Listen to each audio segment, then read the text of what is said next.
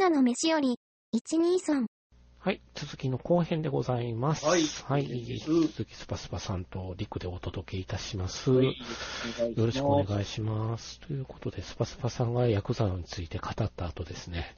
はい。はい、えーと、僕なんですけど、素晴らしき世界。あー元ヤク。ザの映画ですね。そうですね。こちらもヤクこザちでらもね。偶然ですけども、ヤクザの映画ではあるんですけど、う役所広司が主演で、えーっと、揺れるが有名かな、どっちかというあとー、にあの、監督さんはいはいはい。女性監督。女性監督なん。ですよね。うんで、高いわけとかも。そうですね。ですね。うん。で、あの、僕は初見、この監督さんに関しては初見で、どういうのを作ってきたかというのはあんまり知らないので、まあ、役所広司だから見たっていうところが大きくうん。ありますなんか公開前からすごく前評判が。前評判良かったですうんうんうね。んでうん、映画館によってはめちゃくちゃ回してたんですよ。回してますね。ねうん。うん。で、まあ、あの、実話ベースに殺人を犯して13年の刑期を終えてシャバに出た元ヤクザが必死に更生しようとする話なんですけど、はい。数の部分が社会と噛み合うことがなくって、なかなかうまくいかない顛末のの話なんですよ。うんうんうん。で、これが役所工事が熱演しとるんですけど、はい。個人的に役所工事だったらこれぐらいはもうえお得意な感じやろっていう感じで僕うんうん見ちゃったところがあったのと、うん。あのね、やっぱりね、おだみな頂戴まで持ってくるんですよ。ああ、そうなんですね。ううんん。うんそこ。がちょっと僕の中では、世界が優しすぎないか思思ってしまったところがあって、うん。ちょっといろいろバイアスがあちこっちにかかってる部分がこの映画あるんで、はいはい。でギャグが全体的に寒い。ああ、ギャグを入れてある入れてはる。ります。えでも、おじいちゃんたち笑ってました、やっぱり。あはははってなってましたそう。なんですええね。うんあと、あ、の、六角誠治さんが出てくるだけで、変な安心感が生まれるから ダメですね。こういう映画で六角さん向かないなってつくづく思いました。うん。なるほどな。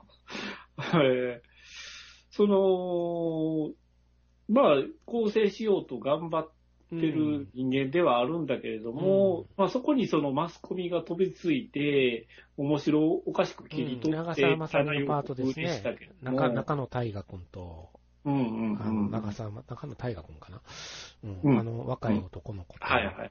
えーうん長澤まさみと、うんあでそこはね、あの、な、中野くんの方にバイアスがかかってるんですよ。ほう。もう、もうテレビ、テレビの仕事を半分辞めてしまって、ライターになろうってしてるんですけど、小説家みたいな感じになりたいと思ってるんですけど、うんうんうん別に長澤まさみが行方不明にはならないですよ、今回 は。それは別の映画ですからね。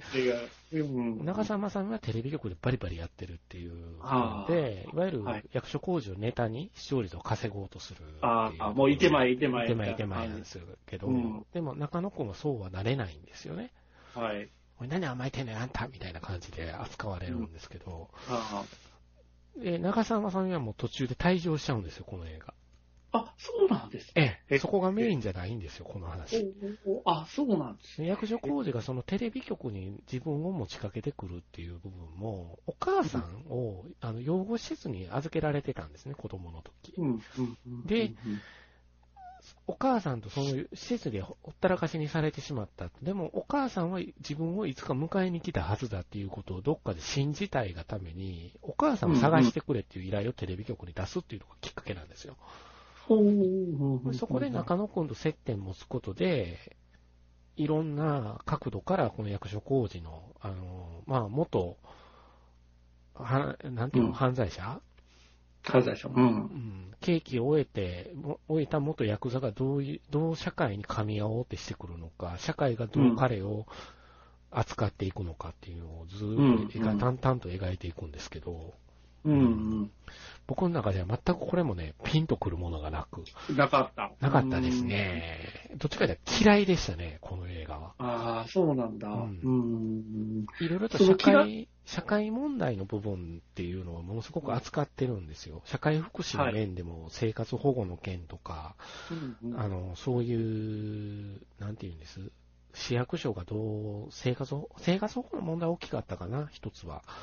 うん、うん、で、再就職ですよね。就職支援の話ですよね。うん。うん。そうい。う部分で、役所工事もちょっと、やっぱりヤクザの部分が抜けきらないっていう。うん、うん。、で、同じですよ。さっきの綾野剛と、前編で話したファミリーと一緒う。ん、うん。元ヤクザが、ヤクザとどう関わるんかっていう。うん。そこの部分もやっぱり。りやるんですよ。ほうほうほうほう。うん。もう自分は刑務所にまた入りたくないからヤクザはやめたいんですけど、ヤクザに頼らざるを得ない状況にどんどん陥っていくっていうところも。描いてるのでそうですね。なるほどな。あ問題提起はちゃんちゃんとやっぱちゃんとりやっできてぱる。りできてます。でも全体的に周りがいい人すぎるんちゃうかなってああ、なる僕ほはどな。思いました。うーんほんで、唯一リアここルだでけこ、んなことはないやろそうそうそう、リアルでここまで優しいかどうかっていうのはちょっと疑問し、うん。うんイッチーが5年苦労したんと同じかなって いう。うんうん、なるほどな。とにかく役所工事はシャバでちゃんと生活したいっていう意思はあるんですよ。たはあだは、あ空回りするんですよね。とにかく。ああ、その、なんていうかな、構成しようと頑張るんやけど、こうナチュラルにやばい人っていうのがダダ漏れてるっていうふうなことではないんですか。本人は頑張ろうとしんてスパスパさん、コンビニ入って役所工事が怖い顔しておったらどう思います とりあえず出ます ね。うんここじゃなくていいかなって。でやっぱ自治会とかで噂になるわけですよ。ああ、なるほど。うんで、近所のスーパーの店長が六角政治なんです よ。ほんで、あんた万引きしたでしょみたいな話になるわけですよ。ほんで、万引きなんかしとらんがなみたいな話になるわけですよ。ああ、結果的にしなるほしどね結果的にしてなかったんですよ。はいはいはいはしい。てほんで、ほんで腹が立つなと思ってて、ほんで謝りに来るんですよ、六角政治が後追いかけてきて、すいませんでした、言うて。ほんで、謝ってたら、あのー、お互い同郷やったっていうことがわかるんですよ。どこそこ出身いう話がうん出てく、出てきてそこで、あ、あんたも、あ、あなたも、みたいな話になって、仲良くなっちゃうっていう。あそんなうまいこといくかいとか思いながら見てましたね、僕。なるほどうね。んなるほどな。六角政治が出てきてから、ものすごくこの映画のリアリティがなくなってしまって、僕の中であもうあ。その前からちょっとリアリティが欠けていってたんですけど、うん六角政治がとどめでしたね。もうそれあが、ーあの、前半の終わりがけぐらいなんで、まだ、うんうんうん長かったです、僕、この映画。ああ、そうなんだ。ううんん。うんほんで映像がめちゃくちゃ綺麗なんですよ。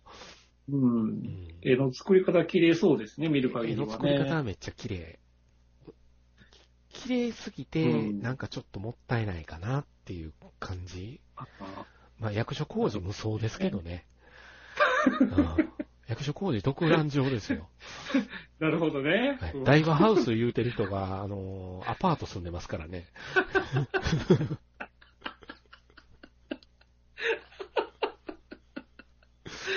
あまあいいんあですなるほよ。ど。じゃあ、じゃあ、無双やな着てる役所工事がいいんですよ。そのう辺は。んだから役所工事を楽しむにはありかなと。うまい、うまいなってやっぱ思って見てましたけど、おやっぱこれも僕お話が、いやいや、うん。ほんで、へ、最後の、これは一応まだ上映してるし言わないけど、はい。ある形で社会が受け入れるんですよ、彼を。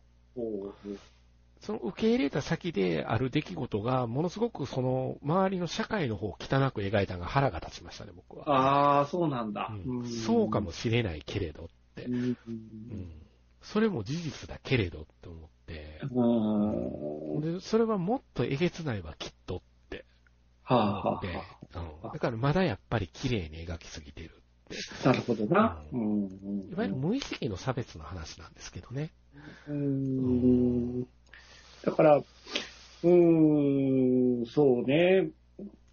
本当に社会派な、かつエンターテインメントとしても見れる映画としては、ちょっとエンターテインメントの方に寄りすぎてたんですかね。行列に過ぎてますね。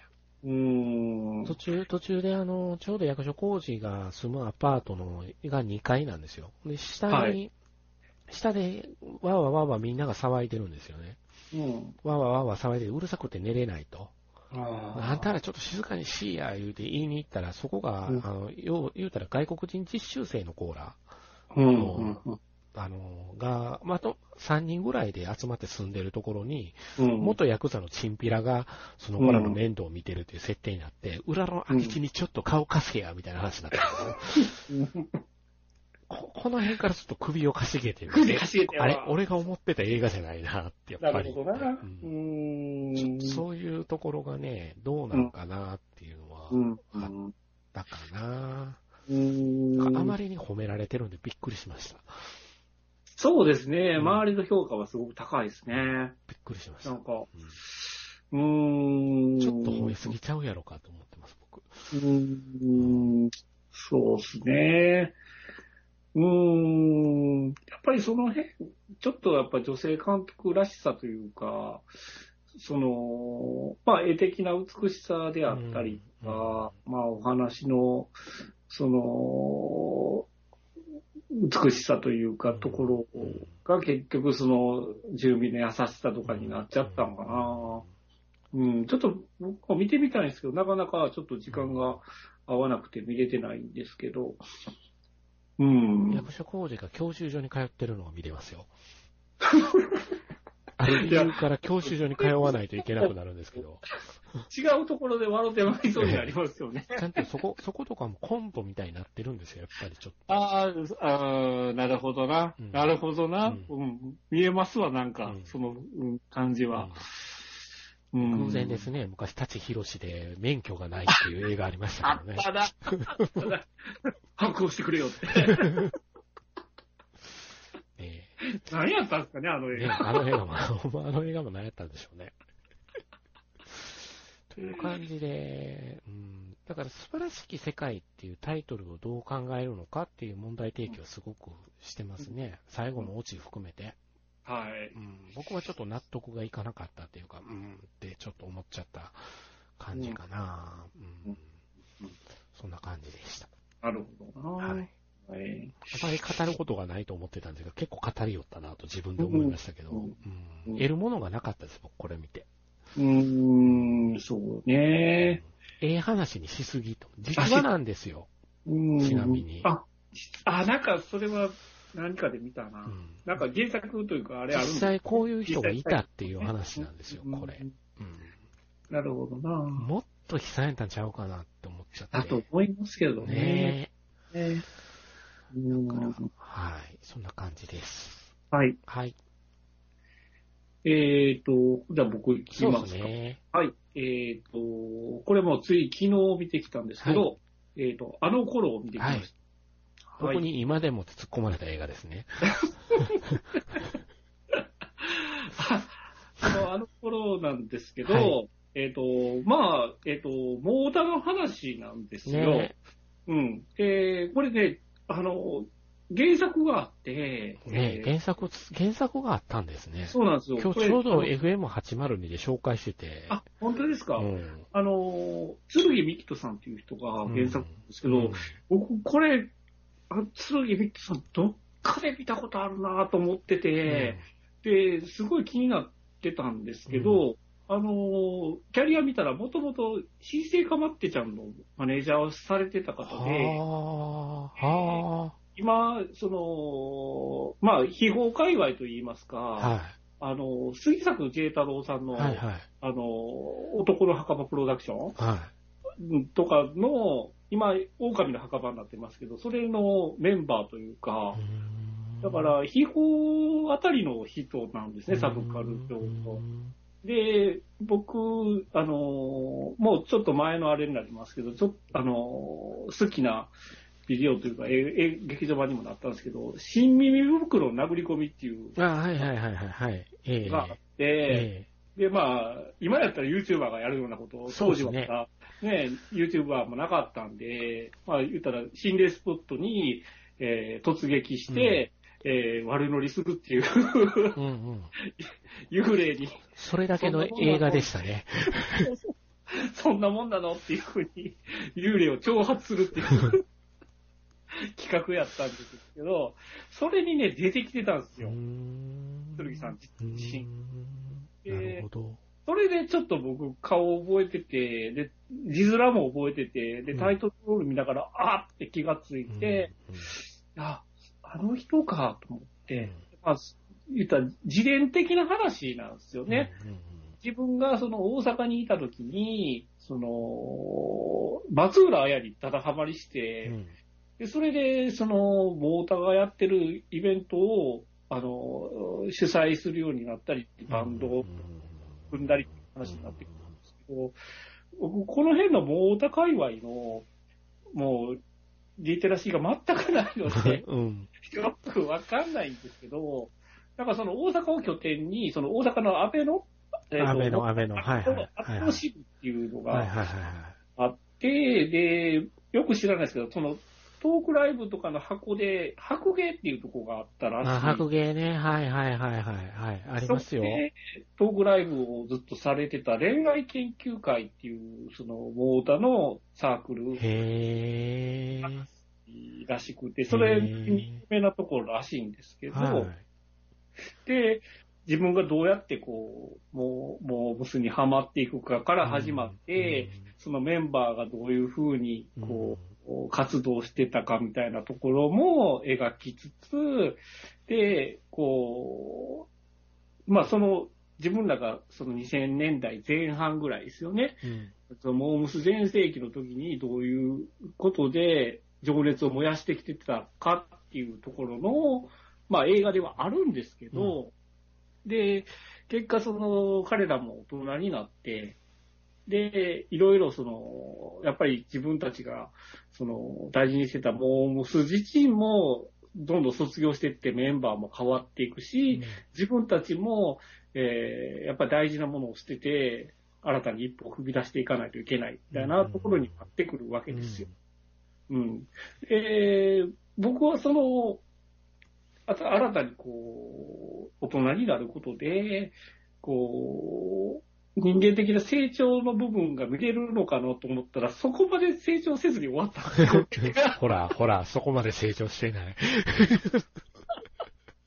ちょっとね、そこが ね、まあ実際に原作がある話やから、まあしょうがないんですけど、あのーまあ一人のメンバーが、まあこれちょっと、あの、ネタバレになるんで、はいあの、嫌な方は聞いていただきたいんですけど、うんうんうんうんあのーあるメンバーが癌になるんですよ。うんで、癌になって、えー結果死んじゃうんですけど、で、その、まあ、体調が悪い時から、その、大阪で活動してたわけですけど、うん東京に行ったメンうバーもんいて、まあ、それは定期的にこう大阪に帰ってきうてん、イベントやったりとかうんしてるんだけれども、これ結局その病気になったやつっていうのは、あの、もともとがクズなんですけど、うんクズのまま終わるんですよ。うんうんうんうん死ぬまでクズなんうんですよ。うんうんなるほど。で、その後、まあ、彼の追悼イベントや、言うて、あの、彼の銅像を作って、 イベントしたりするんですけど、なんかね、あの、そのイベントって、あの、多分その白芸っていう箱で、ある程度やっぱ客が入るイベントやったから、それなりに面白かったはずなんですよ。客が来るぐらいやから。あーあれあそのれなるほどね。途中でやってることはう、んそう寒かったんですよ。うんそれってだから、ドキュメンタリーやったら面白いかもね。そう、ドキこュのメンタ映リーは画。面白いんですけど、役者でやらすじゃないですか。ねちょっと作為的なものが思いっきり前に出てくるもんね。そうすると。うん、で、まあ、その、主人公の、まあ、剣さんが主人公やから、うん松坂桃李が剣っていう役をやってるんですけど、うんうんうんまあその死んじゃう、あの、小泉っていう役の人が、うんまあ、先ほども出てきた中野大河がやってるんですけど、、うんうんうんあのーやっぱり関西弁がおかしいんですよ。あ ちょっーやっぱ気になっちゃうよね。そういうとこって。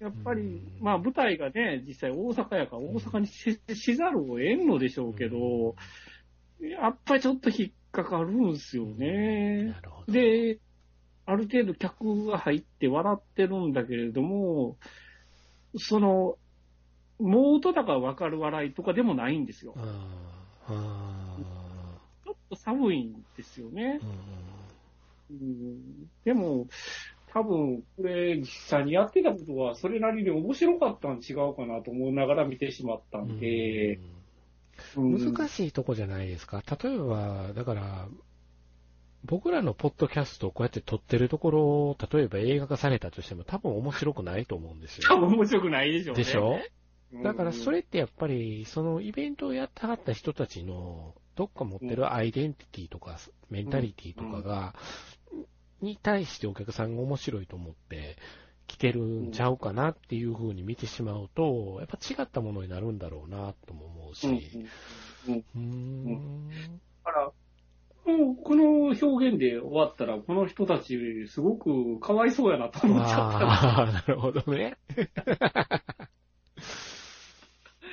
うん、多分もっと面白かったはずやのになと思いながら、見てしこんまなっつたとまんないことでころ盛り上がってたのみたいな感じに捉えちゃってるのかいな、じゃあ。内容としては、言うたらオタクの話やから、うんオタクの、その、活動自体が、うんえー、ちょっと、なんていうんかな、寒くてもいいけど、それだけ情熱持って俺たちやってるんだっていう表現が薄かったのかもしれない。ああ、なるほど。うなん。るほどうんうん。なんかベ、ベスト10決めるだけに3時間も4時間も喋ってるとか、っていう。そう。それをね、2時間の尺で終わらせられ ないじゃないですか。そうですね。無理ですね。もう映画の尺を超えてますからね。超えてますからね。 ね。よくよく考えたら、すそうですね。サイエンさん、また映画と同じ尺で語りました。ありましたもんね。 ほんまですよね。浜村淳かっていう話ですよね。だからね、あのーやっぱりね、その役者さんやから、あの、かかっこいいんですよ。っこいいよね。かっこいいんですよ。だから、かっこいい松よね坂桃李も、あの、かっこよくない演技をしてますけど、でもかっこいいんかっこでいいすでよ。すよね。そうそう。ま松坂桃李がこれってどうかなってちょっと思ったもん、僕。うーん。だから、やっぱりその、 ひもてキャラをね、ぶつけるべきなんだけど、誰が見に来んだってなるじゃない。誰が見に来んねんってなってしまうわな。だからまあ、難しいなだからオタクを描くって難しいよね。で、初の、初の、あの、今泉力也監督の作品を僕は、これが初めて見たんではすけい。ど、はい。うん、いまいちピンとこず終わるっていう。か過去には何作ってらっしゃった方なんですか あの、あれですよ、恋愛映画で最近名が売れてる、へえそうなんだ。作んですね。うーん。僕はいまいち見たことがないので、これが初めてだったんですけど。なんか、この人が一番オタクっぽいですね。そうでしょいや、ちょっとびっくりしました。この人が出てくれば、それなりに、あの、リアリティがあっびたっのくにり。きましたね。うーん。あ、愛がなんだの人か。あ、そうそうそうはそははは。う。だから最近、ちょっと注目株の人ですよね。そうです映画界では。なるほど。うんなるほど、なるほど。そうですへえーうん、いまいちピンとこなーかったしうー。ん響くものがなかったパターンですね。うん、うんな、そうやな。うん、原作を読んでないから何とも言えないんですあけどあ、、なるほど。原作が面白くなかった可能性もあるから。 難しいとこですね。 いやー、でもやっぱ推し、推し、推し、推しな、推し、今推しがいる人間としては、やっぱりね、罪深いですよ、彼女たちは。そうですね。人生狂わせますからね。ねうえ、んだから、確実にまあでも楽しいんですよ、それが。それうん、だから、松浦屋の、その、DVD を友達からもらうんですよ。うん。ああの、落ち込むことがあって、あの、これでも見て元気出せようんとかって、なるほどに渡されて、うんそれを昔ながらの、2000年代前半やから、こう、ブラウン管テレビですよね。うんうんあの、右上に緑でビデオって出てくるようなテレビですわ。うんうんうんでそれに入れて、で、あの、めっちゃホリデーを歌うわけ ですよ。なるほどでね そ。れに、釘付けになって、涙を流す松坂通りですよ。うん。なるほど。で、その足で知らずうちに走り出して CD を買いに行くんですけど、ブルース・スプリングスティーンとどこが違うねんとな思ってるほど。でも結局彼は戸田恵梨香推しやったっていうオチですよね。松浦じゃないやつね。 そっか、なるほどな。うん。まあ、FM でもおすすめしてましたよ。うん。推しがいるっていうことはね、って語ってましたよ、DJ が。うん本当ですか。だから、モーダの人が見ると違うところで、かもしれん。どっか共鳴するとこあるかもしれないですね。物語の内容うとん楽曲とかやっぱりリンクしてうるんらああ、なるほど。なるほど、なるほど。しい。意見を見ると、そういうところはグッとくるところでちょっはあとった来るかもししれないね、それは。うんそれ、はやっぱグッとくる部分は、やっぱ長年のうね、んあの、思い出があるかありまら、すよそこは響くのはわかるんですけど、あくまでそのモーター界隈、ハロプロ界隈を知らなくても見れるようには作ってあるんですけど、なるほど映画として見たときにどうなのかっていう話で、えーカタルシスはなかったですね。うで、ん結局、その、コズミ、コズミンっていうキャラクターが死んでどうなるのか、で、えー大人になるっていうことはどういうことなのかみたいなところを結局テーマに入れてるわけなんですけど、ちょっとサニーに似てるよね。うーん、あれは絶妙によくできてたから、詐一欺と緒比にしたくべなないいけどね。 まあ、大根さんのサニーということでいきましょう。相手さん大根さんが作りそうな映画やなと思ったんですよ、僕。聞いてのあーそうですね初めて聞いたとき。多分、あのプロをよく分からずに作りそうな気はしますよね。そうですよそねう。ほんとね。電気グループやったらあんなによく知ってはんのに、あの人 って。はい。そっか。 ということで、はい、わかりまし四た。本ですかはい。はい。了解でございます。でですね、僕の方ですね。はい。僕の方が、えーっとね、二つ残ってるんですけど、さっきしょうもない話しときますわ。はいはい。ガメラ2、レギオンカメ襲ラ来。 2ね。これがリバイね、バルあのー 4K ハイデフリマスターを今、ドルビーシネマでやっとるんですよ。ああ、そうなんですね。うんえでえ全国で7巻しか見れないんですよ、だから。うんえーあのーまあ、ガメラ2なんであ、 1996年に制作された特撮映画の傑作でございますけども、カメラね。 うねん。で、まあ、金子修介監督、特技監督、はい樋口真嗣ということで、あのー当時も自衛隊が全面協力とうんいうことで、かかなり話題になったんですけど、これ、あの、当時も私映画館見に行きまして、はい。結構慣れ初めがあってですね、バイト先の係長さんが、リコ君、君怪獣好きだろうって言われて、まだオタクやないやも言うてなかったのにそう言われて、 そバうなレんですて、ねバレてんねえかバレ、バレてんのかなと思いながら、 昔よう見てましたよ、みたいな話したら、はいほんなら、ほなあれやねって、ガメラ見てって言われて、その係長が怪獣オタクやったんですよ。そうなんですね。で、これの布一作教されたわけですねそう、布教されたわけですよ。ガメラの一作目の方ですね。平成ガメラの。はい。ギャオスのやつを。ほんで、ヤンスのやつ、はい。レンタルビデオ屋行って、藤田借りたんですわ。うん、はい。で、なあの、中山忍とか、ああ、そっちが出てんの か、とか思いながら、懐かしいよね。難しいですね。まあ、これが見たら面白い面白い。はいはいうはわ、面白いって。ほんで、ほんで、翌日、係長面白かったです。せやろ今ちょうどな、ガメラ2いうのがやるねんっていうので、ものすごい盛り上がったんですよ、二人で。い。はい。で、あの、僕も見に行きますわ、みたいな話になって、ガメラ2見に行ったんですよ。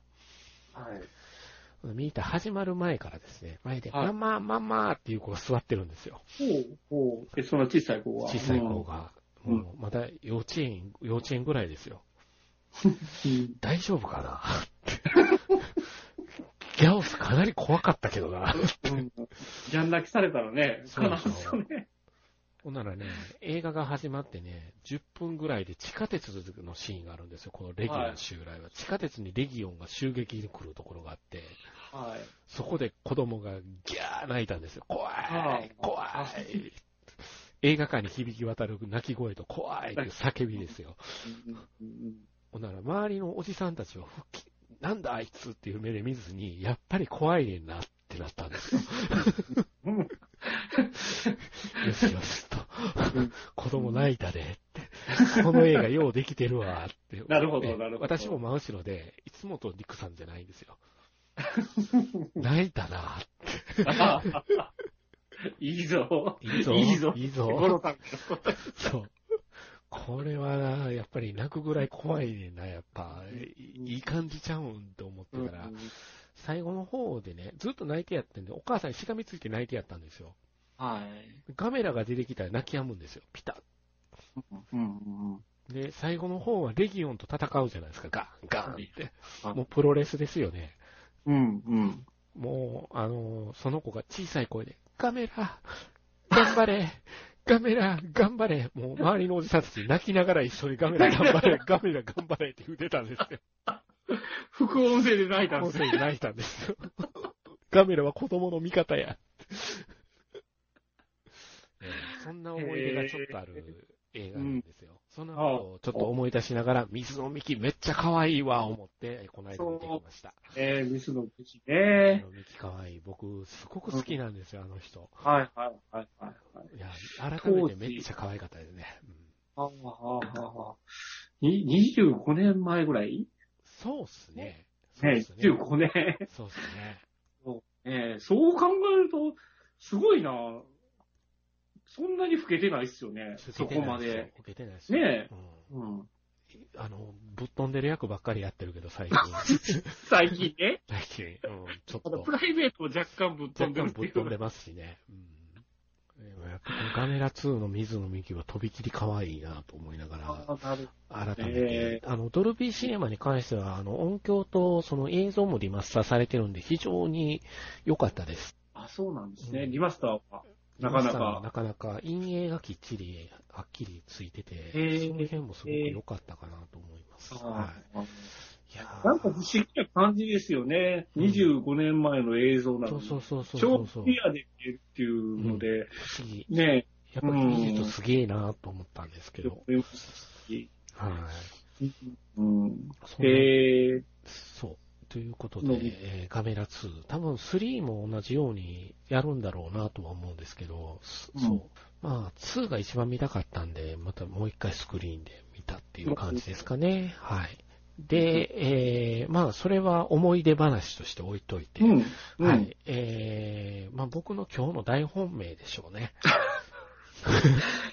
熱量が ね、だだ漏れてますよ。 えー、ジョゼと虎と魚たち。えーはいアニメ版と言った方がいいんじゃないでしょうか。うんアニメ映画なんですけども、えーこれが、えー現時点でのベストワン。うん、多分、リクさんぶれないから結構やっぱり年末これが上位に来るだろうなとは思いますよ。あのー今の熱量から言うと。ねえ、良かったうんん、ですよ、非常に僕の中で。ハマったんですね、ね。ハマったんですカチャンとハマったんでしょうね。カチャンとね。ううん。カチャンとハマったところが多かったっていうことだと思うんですけど、はいあのご存知全でく知らない全く知らない。全く知らないんで、ちょっとご教授願いたいんですけど。これは原作が古いんですよ。そうですね。うん、で、うん田辺聖子さん、はいはいはいはい。妹子南京ですね。はいはいはいはいはい。うんで、あのー、妹子南京の田辺聖子さんは短編なんですよ。うん。で、25ページぐらいしかない短編らしいんですけど、僕もこれ、あの、今回、ジョゼトラのアニメ版を見るまでは未見、未読未読でございました。で、うん、あのー2003年に剣道一心さんかな。うんうん。ちょっと名前は定かじゃないんですけど、僕の中で。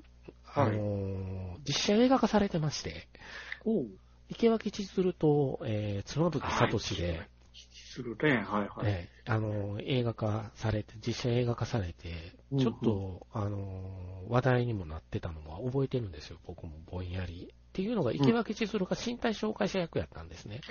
ほうほうほうほうほう。、で、どういう身体障害者かというと、あのー脳性麻痺うん。で、あの、半身不随で車椅子生活を送ってる25歳ぐらいの女性っていう役で、ほんでそうんほんで偶然妻夫木聡と出会ってみたいなところも話っぽいなっていうはい。原作なんですけど、うん、うん。で、アニメの方も、あの、同じく、あの、うん主人公の女の子、がうん車椅子生活を送ってるという設定になってるんですけど、うんうんうん簡単なあらすじだけざっと言いますと、はいあはいの大学で海洋生物学を専攻している大学生の常雄君というのが主人公なんですよね。うんうんで、彼はメキシコに生息する幻の魚を見るっていう夢を追いながら、バイトにすっごい励励んで勉強もきっちりしてやるんですよ。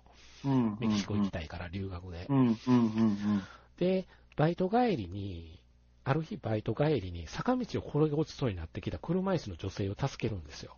うん。うんうんでうん。その女性が、あの、ジョゼっていう名前のおあの名前で自分を呼ぶ女の子で、本名は山村久美子さんっていうんですけど、うん、うん。私、あたいはジョゼやと。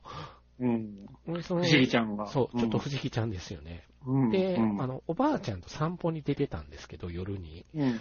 うん。あの、ある理由からその坂道をどうも転げ落ちたみたいな、ちょはっきりと理由は映画の方ではもう取り上げられないんですけど、うん。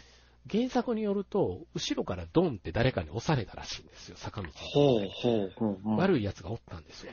はい。で、それを、あの、常雄が助けたことによって、うん。うんあの、知り合うきっかけができたんですよね。うんうん。で、おばあちゃんが、あんたバイトしたいんやったらうちでもバイトせえへんかって言うて聞かほう聞かれて、うんえ、何のバイトですかって言うて家まで送った時に聞いたら、うん。この子の面倒を見てほしいと。ああ、なるほど。うん。いうことを何でも聞いたってほしいんやと。うん。ただし、家からは出たらあかんって言われるんですよ。ほう。ほんで、家の中でいろんな命令をね、殺意されて、あの、常雄君は命令を受けてるんですけど、うん。やっぱりね、外連れてったろうと思うんですよ。うんうんうん。おばあさんからは外に外出禁止って言われてるんや、言うて、ジョゼがしょんぼりしてるから、うん。でもまあ、喜ばしたろうと。喜ばしたろうと。でも、そうんそれやったら外連れてったりたいなと。散歩にはうち行きたいっていう、あたい行きたいって、あたいって言うんですよ、この子自分うのこと。ん。で、ほんほんで、おばあちゃんが、2時間か3時間くらい昼寝する時間があるんやと。うんうん。だからその時にこっそりちょっと家で出てみようかっていう話になって、外に出て行って、どう転んでいくのかって話があっていう。ああ、へえ。なるほど。で、僕これ、原作も読んだんですよ。はい。うん。で、原作を読んだら、この、あたいっていうとこで、あの、くすっさっきスパスパさん笑ったんですけど、原作読むと、あたいって自分のこと読んでることに涙がちょちょぎれる状態なんです。ああ、そうなんですね。 そうなんですよ。そこ、そこも、 なぜあたいなのかっていうところは、あアーニメではちょっとね、はっきりしないんですよ。はい。アニメではちょっと不思議ちゃんのまんまで終わっちゃうんですけど、ああ、原作は、やっぱそこ理由をね、ちゃんとつけてて、もう、えあの言えっちゃうと、うん。あの、これ、アニメ版と原作版ではお話がちょっと微妙に違ってて、はい。アニメ版の方は両親が早くに亡くなってるっていうことがわかるんですよ。で、おばあちゃんと二人暮らしやって大会し。うん。で、こっちの原作の方も、おばあちゃんと二人暮らしやねんけど、うん。お父さんとお母さんが離婚したみたいな話になってて、ああ、うん。再婚するんですよ、お父さんが。お父さんが。うん。うん。再婚して、再婚した時に子供ができちゃうんですよね、新しい。はいはいはいはいはい。その新しい子供が、うんあの、子供ばっかり可愛がるわけですよ。新しいお母さんは。ね。半身不随の子ーナー。なんかどうでもいいと。そうでしょうなうん。その自分の妹分、妹に当たる子、新しい子供がそばにいて、あたちあたちって言うんですよ。うんうんうん。あたちあたちがうまいこと言えなくって、あたういんあたいって言うてて、子供にな、うんあの、親に懐いてるのをずっと見 て、あたいって言ったら、親が私の方も向いてくれるかも。 ああ、それはあかん。あかほんで、あたいって言うんです よ。ん。もうこれだけで僕ね、原作ほろほろ泣いちゃって。女性あかん。今ちょっと泣きそうやもん。でしょちょっと笑った自分に謝らないといけないでしょ。ね。 ああ、まあそこまで分かるとちょっとやばいですよね。ちょっと原作は毛色が変わるアニメとだいぶ。で、あまあ、今回はアニメの話なんで、アニメの話を続けたいかなと思うんですけーど、うん。もうその、彼、彼女を面倒を見ることがバイトやっていうことやから、うん。結局その会話劇にはなるんですか会話劇になりますねうん。二人あちこち行くんですよ。はい。それはモデルが大阪なん で、ああ、ああ、これか。スプラッシュ桑田が大阪舞台の映画見に行きますって言ってました。ああ、ほな、これかもしれまへんな。 それかもしれない。なるほど。もう、なるほどうんあっちこっち出てくるね。ナヘップナビオの観覧車とか、も北から、南から、あれうでもうすか北から南から。で、海岸は須磨まで出て行って、おうーんおすままで。うん。海遊館とか出てきたり、とにかく全部が全部、ジョゼにとっては新しい世界なんですよね。ああ、なるほどね。今まではずっとおばあちゃんと二人だけで、そうやって外には、そうやって差別する人っていうのが絶対いると。うん、でもしかしたら孫に危害を加えるかもしれへうんん。だから、外は虎ばっかりやわと。うんだからあんたは外出てあかんねやって。そこも親心なんですよですねね。。おばあちゃんなりの愛情なんですけ愛情なんですどよね、でもそれが結果的に女性にとってどういうことになってるのかって言ったら、部屋に引きこもった状態で自分の好きな絵を描くことと、本を読むことと、あと空想に浸ることぐらいしかできないと。はいはいはいはい。それを外の世界にどんどんアクセスさせていくんですよね、主人公の常雄君は。うん。でそうすることで人間関係がひやや広がり始めるんですよ。はいはいはい。スネ夫のバイト先に連れてかれたりしてうん、そこのバイト先の女の子を見て自分とのあまりの違いにショックを受けたりうんうんうんうん。したりい。ろいろするんですけど、うん。そういう中でだんだんお互いこう関係性が強まっていく中である事件が起こるんですよね。うんうん。ネタバレ、ネタバレ、ネタバレ、ネタバレ。はほなあ。近所の人らがあの子どうすんねやろなってひそひそみたいな風になってくるんですよ。うんで民生委員のおっさんが上がり込んできて市役所の人と。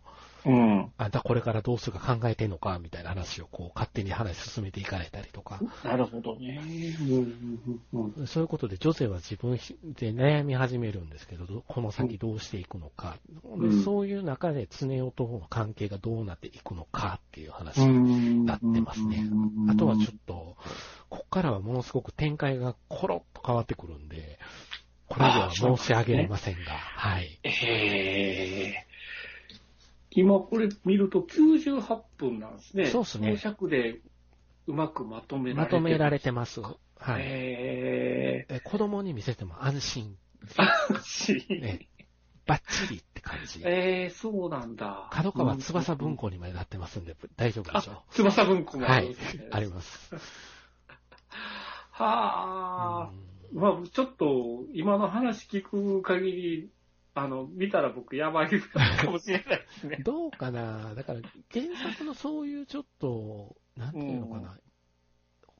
実際の陰惨な部分っていうのは、はっきり言ってなくしてるんですよ。すごくハッピーに方に作ってる部分があって、そのハッピーのベクトルもちょっとひねってるんですけど、 うん、うん、うん。ああ、なるほどなと思って、すごくあったかい映画になってる。へえ。で、これ、あの、演じてるのが、あの、主人公の常代君は中川大志君。ああ、あのーあれですね、朝ドラに出てた、そうそうそうそう、夏空に出てた、夏ドラに出てたえよねえ。高畑勲の方ですよ。イサオ。イサオモ デルの方。勲モデルの方ですね。あー、ええほんで、あーあの、女性を演じるのは清原かや。あー、あの子ね。う。うんんで、大阪府出身なんで、大阪弁がペラペラなわけですよ。あやっぱり、あのーこの二人とも大阪弁であのやねりとり、うまいことね、中川君はこっちの大学に出てきてるっていう設定やから、標準語なんです。なるほど、なるほうど。んそこを無理理させてないっていうところ大きかったですね、僕の中でで。すね。それ無理やりこう、ね、大阪弁喋り出すと、あのち頃ょっみたいとな。あの頃みたいになるかもしれないですね。 へえ、そうなんそうだ。なんですよ。うんで、あの、障害者を描いてるじゃないですか。簡単に言えば車椅子に乗ってるっていうことですから。で、車椅子を描く映画に関しては、健常者に向けられたものが多いっていう声が車椅子ユーザーからやっぱり出てるんですって。うん、なるほど。で、そういう意見が出てるのを作る側も分かってたから、あの、実際に車椅子ユーザーの意見を取り入れて本編に組み込んでいったらしいんですよ。ええでこそのの辺点はすごく大きかったかなと正直思いました。リアルが追求してるわけですね。そこから突っ込まれてもいいように。アニメなりの見せ方ですよね。なるほどなうーん。ここのカメラのこう捉え方とかが言うたら、アニメとの調和性がすごく良かったっていうのかな。車椅子っていうギミックが。うーうんんなるほど。実際に実写でやるとちょっと限界があるところをこう 3D で動かせるじゃない ?3D っていうか360度ぐりぐり動かせるじゃないですか、うんうアんニメやったら。ほんではい空想のシーンもぐりぐり、あの、アニメーション入れて動かしてしまえばいいじゃないですか。ううん。ん。うん。だからそういうところの点では、あの、アニメの方が部が良かったかもしれないっていうふうにちょっと思ったところは、あの、スタッフもあったみたいで。ああ、まあうん実写ではできない表現。表現まあをできなやいろはう言えんけと。ど、やりづらい表現うんやりづらい表現をややってしまおうっていうのが、なるほどね目的としてはあったみたいで。そこはアニメにしたうんアドバンテージがあったんでしょうな。うんうんうんだから、へー言うたら車椅子っていうのは、女性にとっては体の一部で移動手段として貴重なものやから大事にしないといけないっていう考え方があったのかなっていうのはちょっと見てて思いましたね。うーんカタルシスはありました最後は。あのね、あるんですよ、この映画。ああ、そうなんだ。僕。はね、うん、うん、うん。すごいカタルシスが待ってるんです よ。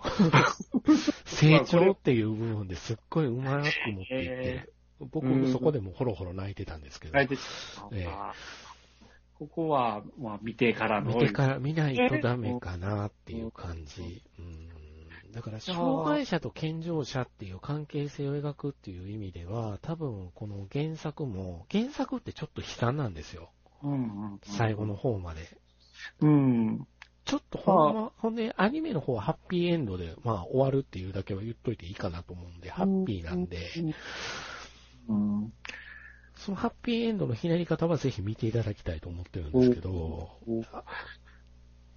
なるほどね。うんなんか、今、フィールマークス、ちらっと見てるんですけど、はいまあ、軒並みスコア結構高い人が多いんですけど、うんスコアが高い人のテキスト量が比例してますね。でしょ語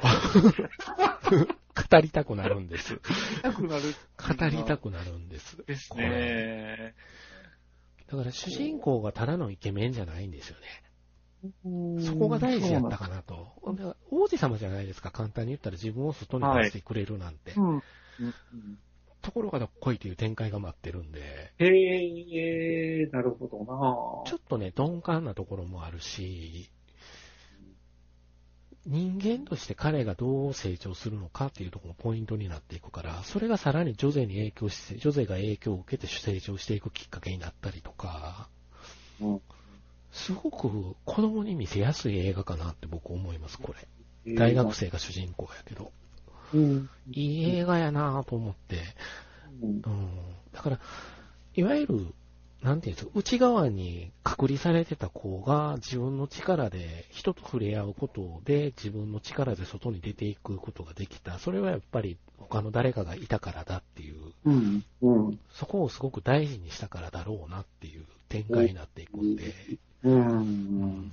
なんかね、すごくグッとくるものがありましたね。えー、すごいなだから原作もそこそこ古い原作原作古い。いですね。実写ももう言ったら20年近く前のものそうですねを、今、そのアニメ版でアップデートするっていうところを、ねえその、なぜ取り組んだのかっていうところは気になりますね、ちょっとね。実際なんかね、あの、これ、あの、制作がボンズっていう会社なんですけど、はいはいはいあのー、アニメーションで言うと、公共試験エウレカセブンとか、うんはい。文豪スレイドックスとかう作っん。てて、ほんで、あの、小説をなんかモチーフに映画作りませんかみたいな話になって、なんかそれで何個かこう取り上げてた中でこれがいいんじゃないかって選んだのがこの短編やったらしいんですえよ。ー、うーん。なるほどなちなみにこのアニメを見てから原作を読むと冒頭からのけぞりますね。ええってマジでみたいなああ、そうなんですね。でもそれって二度楽しめるじゃないですかね。そうですね。これに実写映画があるんでうん3度楽しめるという恐ろしさがありますね。ああ、恐ろしいです ね。はあ。実写映画もその、に実写映画は2時間あるのかなそれで、この25ページを2時間引き伸ばしてて、やっぱり原作と違うらしいんですよ。うんうんうんうんだからそういうところがすごく。そううんなんか、リックさんのツイッターで見ましたけど、はい韓国版の実写版もああるそんうですかそうなんですよ。昨日、一昨日僕も知ったんですけど、あの、こうんのアニメ版女性の監督自身が言うてはって知ったんですけど、韓国版が12月に公開されたらしくって、去年の。そうなんですね。だから日本では今から来るんですよ。 まずいですよ。やばいですね。 それは、僕、一年中女性女性言うてる可能性ありますよ。あうんそれは今年中にね、あの、見れるものなのかどうかちょっと、わかんないけど、もう予告は回り出してるらしいんで、そうなんですね。ただもう、うんもし、ワンツーフィニッシュ。ワンツーフィニッシュ。数でも出てきますよ可能ね。性も出てきますね。 えーただやっぱり、ちょっとアニ、このアニメ映画に関しては欠点もある、欠点というか、尺の都合もあってちょっとね、駆け足になるところもあるんですよね。うんうんほうんん、で、駆け足になった後、ハッピーエンドにつなげたいがために現実的でない部分もあるんですよ。もういやいやいやいやと思うところもあるのはあるんで、あただ、もう家族みんなで楽しめる映画というふうにも思うから、あ、ああ、うんそういう風に考えるといいのかな、これでって。ああ、ええで、原作読むとのけぞるんですよ。わあああ、ああ、今ちょっとすごい気になるワードを見つけてしまったんですけど、ごめんなさい。 もう、 あの、イエスかノーだかだけで答えていただいて結構なんですが、はいはいエロいんすかあ、それはね、あのーアニメ版はないです。あ、アニメもないっすアニね。メはないです。原作はエロいです。珍しいっすね。なんかそれ今、こう原作のウィキペディアを見てると、そんなワードが見えたんで。はあ、なるほど。それ、そういうのは全然ないです。すごい清潔感溢れる映像 で。で、うん。綺麗ですこれ見せても、OK と。オッケー バッチリです OK と。ババッッチリチリでですす。出ないと翼文庫にはならないと 思う。そうっす ね。今、セフレがどうのこうのでが、ワードが見えた。あー、そこの捉え方で賛否分かれるんちゃうかな、原作とかは。ああ、そうなんですね。うん実写版もやっぱり、なんかそういうところが入ってくるっていうのは、なんか聞いたことがあるんで、僕まだ実写版はちょっと見れてないんですけど、はあはうん、あ、Amazon とかで見れるのかな見れないんです。見れないですね。 UNEXT だけなんですよ。もう今の勢いで DVD 買っちゃおっかな、みたいな感じなんですけど、おね。ー。うんなるほどな。ちなみに原作の方はおばあちゃんと生活保護で住んでるとか、うん。で、そう、そういう、いわゆるさっきの素晴らしき世界とちょっと似通った部分、社会福祉の、はいはいはうんい。社会福祉の部分とか、いわゆる周りの障害者に対する差別とか、そういうところが結構短編や25ページしかないのにリアルに書いてるんですよね。へー。うんうんうんうんだ。からそういうところとか、で、のけぞるオチが小説で待ってるんで、はうあ。んすこの短編すげえなってちょっと思っちゃったの で、ああ、それは、あれですね。ちょっと本、本をまず読んでみようかな。うんいいかもしれないですね。うんうんうんそうん、うなんですよ。気になりますね。気になるでしょう。ここまで言われると気気ににななるるじゃないですか、このアニメ。うんで、だから、どっちか言ったら、ジョゼトラの入門的な部分でアニメ版が一番いいのかもな、なるほど。思いました。うん。うんそっからうん原作に入って実写版に行ったらいいん違うかなっていう感じ。はいうんまがあします。うん。どっちにしろちょっと、この作品には僕も触れてみたいかなとそ思うったですんで。ね。は残い。念ながら四国で上映がないっていうのがないのね今ね。そう、やってたんですけどね、一時期やっね。てたんだ。うんやってたんですけど、ちょっと、その時は僕はまだ職種が動いてなかったですね。僕も結構これ時間が経ってから見てるから上映されて、思ったよりロングランしてくれたんでなんとかなったっていうか、うんこれがなんかいけてよかったなと。そうまあ、これはちょっと、リクさんの熱量が。好きなんでしょうね。好きなんでしょうねやっぱちょりちょっと不思議ちゃんが好きな僕と しては。不思議ちゃんとメンヘラに弱いですかえーちなみに、あの、キャラクター原案、うん。えーあのキャラクター原案が荒ぶる季節の乙女どもよの、うん。えー漫画版を描いてる方がキャラクター原案をしてるっていうのも僕の中では凄まじく大きかったんじゃないでしょうか。あらおとのキーワードが今日はよく出てくる。多いですよね。僕の中で結構あのアニメがでかかったっていうのが、でかかうっん感じがしますよね。た。あれはちょっとエロかったですけそうどでね。すね。別の意味でエロかったですけどエねロ。かったですけどね。はい。